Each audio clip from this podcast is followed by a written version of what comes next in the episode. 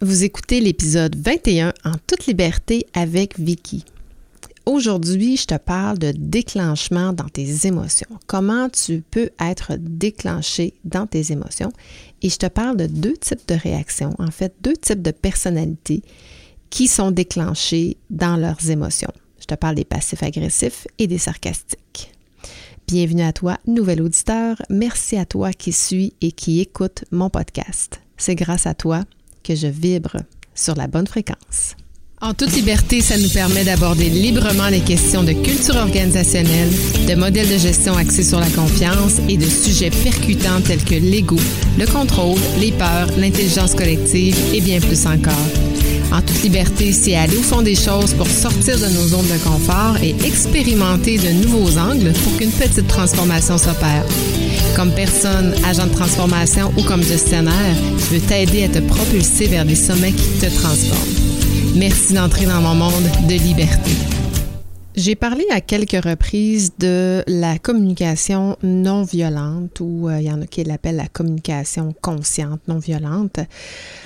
Euh, mais je t'ai pas parlé de comment j'ai été initiée à cette méthode. En fait, cette méthode-là, euh, je la rappelle, l'OSBD pour euh, observation, sentiment, besoin et demande, qui se trouve être une technique qui permet d'aborder des situations difficiles avec autrui.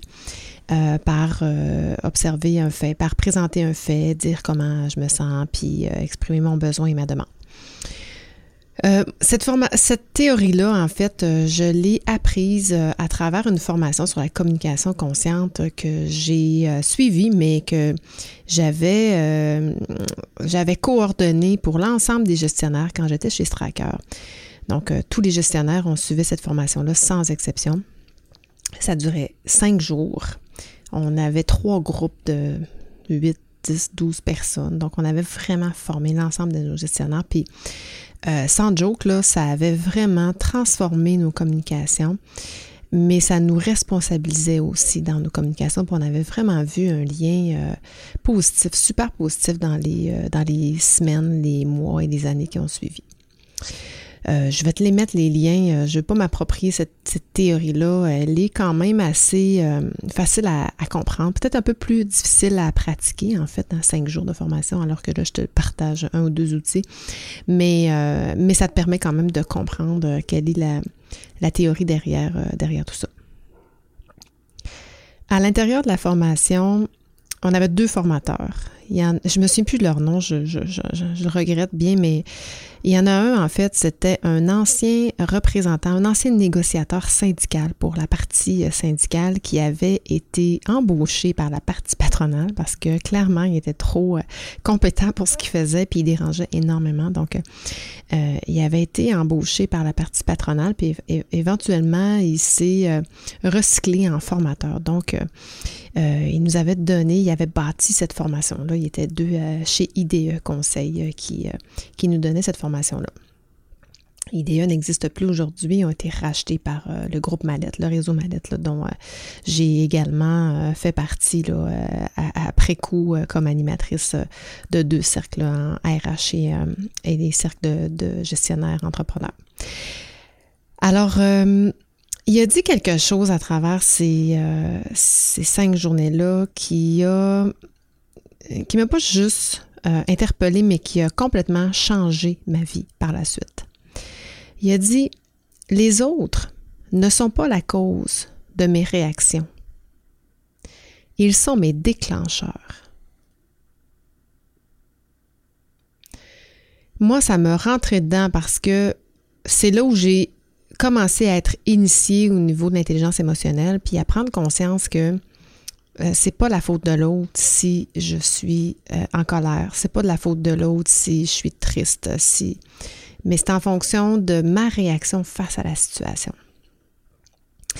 Puis, une émotion, pour qu'une émotion ressurgisse, en fait, ça prend trois choses. La première, c'est que ça prend un contexte. Ça peut être une chicane, ça peut être une discussion très banale, ça peut être euh, une situation où on, me fait une critique, euh, où on m'invite pas dans, dans, une, dans une réunion, dans un party, euh, on me donne un commentaire, whatever. Donc, c'est déclenché par un contexte. En fait, c'est créé par un contexte et ça déclenche une pensée.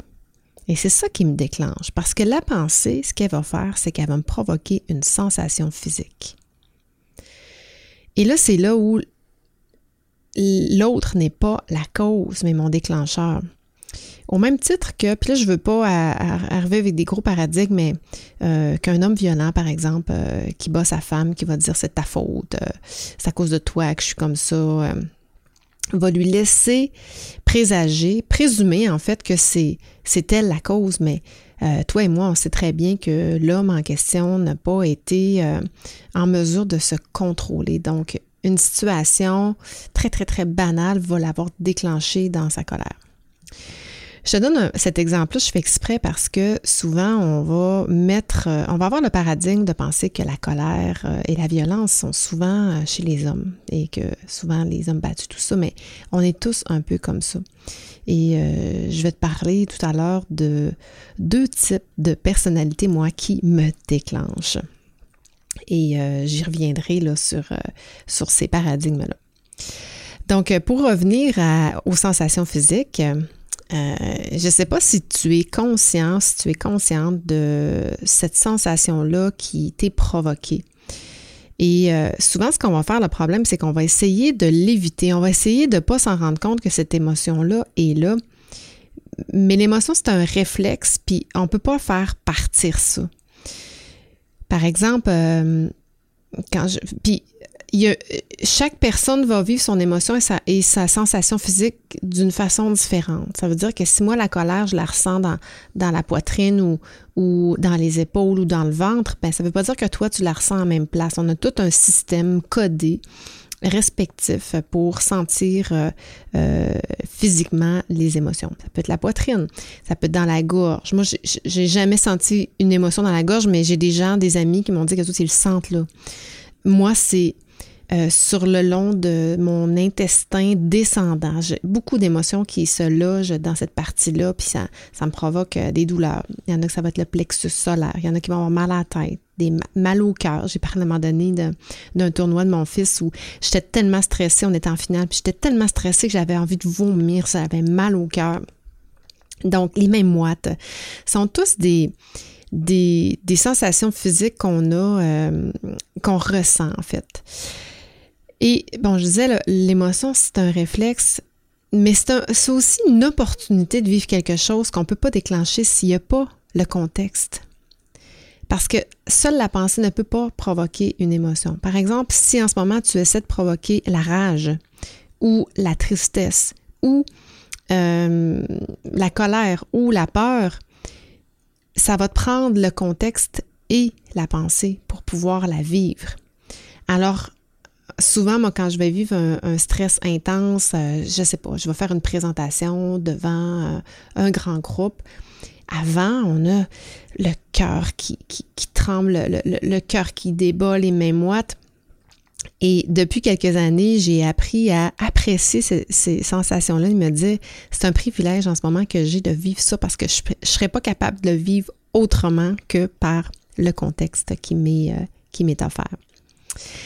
Donc, euh, les, les émotions sont essentielles à la survie de l'humain. Hein, tu sais probablement pas d'émotions, on ne peut pas prendre la fuite, on ne peut pas se sauver, on ne peut pas non plus procréer. Donc, euh, il y a d'autres raisons aussi, c'est d'être en relation avec les autres et le bien-être que ça nous procure que d'avoir euh, que d'avoir des émotions. Donc, Autant euh, les accepter puis vivre avec, puis quand on les a, ben, c'est des ressentir au maximum pour que, comme un ballon, il puisse se dégonfler petit à petit et qu'on retrouve un état normal. D'ailleurs, euh, il y a des études qui disaient que les enfants, étant donné qu'ils sont plus petits et qu'ils ont un plus petit cerveau, les émotions sont beaucoup plus fortes parce qu'ils ne sont pas capables de les canaliser à travers leur petit cerveau, au même titre que un adulte avec un plus gros cerveau. En tout cas, fait intéressant que je trouvais euh, que je, te partage, que je te partage. Ce qui m'amène à te présenter deux types de personnalités qui, moi, me déclenchent. Euh, quand je rencontre ce type de personnes-là, il faut vraiment que je me parle parce que, à quelque part en dedans de moi, ça, provoque de la colère, euh, du mépris, un paquet d'émotions que j'aime pas vraiment ressentir. Il y a les passifs agressifs dans un premier temps et ensuite il y a les sarcastiques. Premièrement, les passifs agressifs. Je suis tombée euh, sur un article de, je ne sais pas si tu connais Christophe André, un psychiatre français quand même assez euh, de renom, connu euh, au niveau international, euh, auteur de plusieurs livres, dont un livre que j'ai lu récemment, Les trois amis en quête de sagesse, qui a coécrit avec Alexandre Jolin et Mathieu Ricard, qui est un moine bouddhiste. Super de bon livre, je te le recommande d'ailleurs. Christophe André parle des passifs agressifs. C'est quoi avoir un comportement passif-agressif? C'est d'avoir l'art de montrer qu'on n'est pas d'accord ou qu'on est vexé ou qu'on se sent agressé, mais de manière passive, indirecte, et de faire ressentir à l'autre cette passivité-là, indirecte, comme une agression.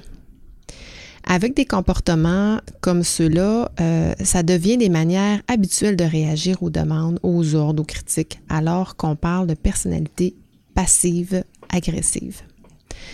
On voit ces comportements-là comme des stratégies très habiles, mais on peut aussi les voir comme un handicap, un manque d'une incapacité en fait à se prononcer clairement ou ouvertement sur une situation ou encore à adresser une situation parce que euh, on n'ose pas, on n'est pas capable de le faire. Donc, euh, c'est un peu une manière de euh, de se sortir d'une situation en faisant sortir l'autre, en faisant sentir l'autre qui se mal, en fait.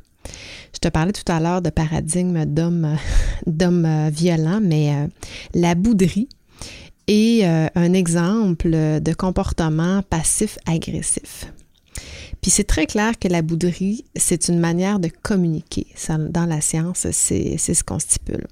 Donc, la personne qui se sent blessée se met en retrait, se tait et répond par un silence offensé à toutes les demandes d'explication.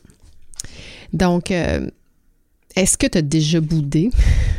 Certainement, les enfants boudent beaucoup, mais euh, plusieurs adultes, euh, qu'ils soient des hommes ou des femmes, continuent à bouder euh, tout au long de, de leur vie. Le deuxième type de personnalité qui me provoque, qui me déclenche en fait, c'est un peu l'inverse, c'est le sarcastique, qui lui répond de façon active. L'autre, le premier, ne répond pas, n'est pas capable de le communiquer, alors que le sarcastique, lui, il le fait. Quand on regarde la définition dans le dictionnaire Larousse, hein, très basique comme définition, mais le sarcasme, c'est l'action de railler avec méchanceté. Le sarcasme désigne une moquerie qui tourne en dérision un individu ou un événement en utilisant souvent l'ironie. C'est une forme de communication qui suscite également de la confusion et des malentendus. Pour les sarcastiques, parce que c'est demandant d'être sarcastique, la règle de base, c'est d'avoir une maîtrise sur tout ce qui fait sujet de son sarcasme. Plusieurs limitent le degré de leur sarcasme dépendamment des situations. Par exemple, ils vont se garder une petite gêne euh, dans certaines situations, mais dans d'autres, euh, être, euh, ils vont vont, ils vont se donner à plein. Et on dit que ils vont utiliser cette stratégie-là pour être sélectifs dans les relations qu'ils vont, euh, vont construire en essayant de se faire comprendre que juste par une partie de public. Puis ça leur permet de mieux choisir leurs amis, mais probablement des gens qui ne vont pas les amener dans une situation euh, qui vont leur demander de, parler d'eux ou d'aborder euh, leurs sentiments. En fait, c'est ce que je crois, c'est pas ce qui est dans la littérature, mais c'est en fait ce que je crois. Le sarcasme sert aussi à tourner une situation en dérision afin que la personne se sente ridicule. Hein, moi, en tout cas, quelqu'un qui me, qui me traite comme ça, honnêtement, j'aime pas ça. Je sais pas toi, là, mais moi, j'ai même pas envie de répondre à ça. J'ai pas envie de, de rentrer en relation tout simplement avec cette personne-là. Plutôt que de le prendre personnel, j'essaie plutôt de, complètement de l'ignorer. Donc, euh, le, sarcasme, c'est une arme dangereuse euh, dont la maîtrise nécessite de la pratique continue. Parce que je disais, ça a l'air que ça s'apprend cette affaire-là. Ça se découvre. Et il y a des articles, imagine-toi, des articles euh, que tu peux retrouver sur le net qui vont t'aider à être sarcastique, précis et efficace. En tout cas, selon moi, euh, comme je disais tout à l'heure, ces deux types de comportements démontrent une difficulté à se connecter avec soi et avec, avec leurs émotions.